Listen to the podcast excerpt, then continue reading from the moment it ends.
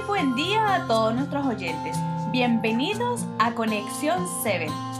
Hoy, queridos amigos, estaremos meditando en el último capítulo del libro de Cantares. Así es, Miguel.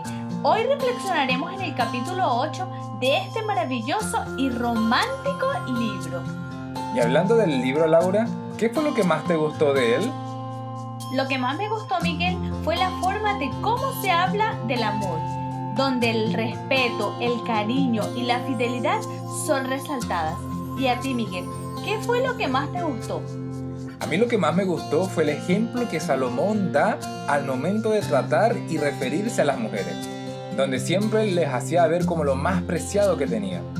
¿Y cuál fue el versículo que más te gustó el día de hoy? Hoy me gustó un versículo que habla del amor y de toda su fuerza. Te quiero invitar a leerlo. Es el versículo 7 del capítulo 8. Claro que sí.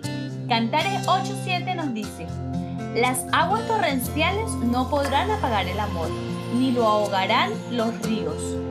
Si el hombre diese toda su hacienda por ese amor, de cierto lo menospreciarían. ¿Viste lo bonito que es este versículo? Sí, Miguel. El amor cuando es verdadero, Laura, es tan fuerte que no existe nada que apague ese amor. El texto dice que ni los ríos lo ahogarán. Qué bello es el amor. Su fuerza no tiene límite. Por eso, el mejor ejemplo es Jesús quien dio su vida por nosotros en la cruz. Y ese amor es el que nos da la esperanza de ser salvos si escuchamos y seguimos sus consejos. Claro que sí, Laura. Por eso la Biblia dice que Dios es amor en primera de Juan 4:8, porque así es su carácter. Él nos ama a todos por igual. De esta forma quiere que practiquemos el amor en sus distintas expresiones con todas las personas. ¿Qué te parece si le pedimos a Dios para que nos ayude y nunca se nos apague el amor? Por supuesto que sí, Miguel. Oremos. Padre Celestial, te pedimos de que nada, absolutamente nada, apague el amor. Que nuestro amor hacia nuestro prójimo, a nuestro cónyuge, hacia nuestro vecino, Señor, pueda crecer todos los días.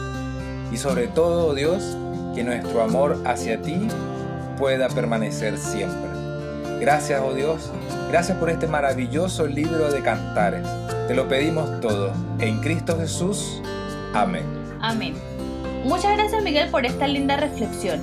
Por cierto, no les contamos a nuestros oyentes cuál será el libro que iniciaremos el día de mañana.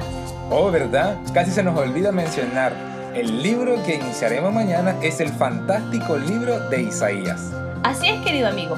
Por eso no te puedes perder mañana un nuevo podcast de Conexión 7. Dios, te bendiga.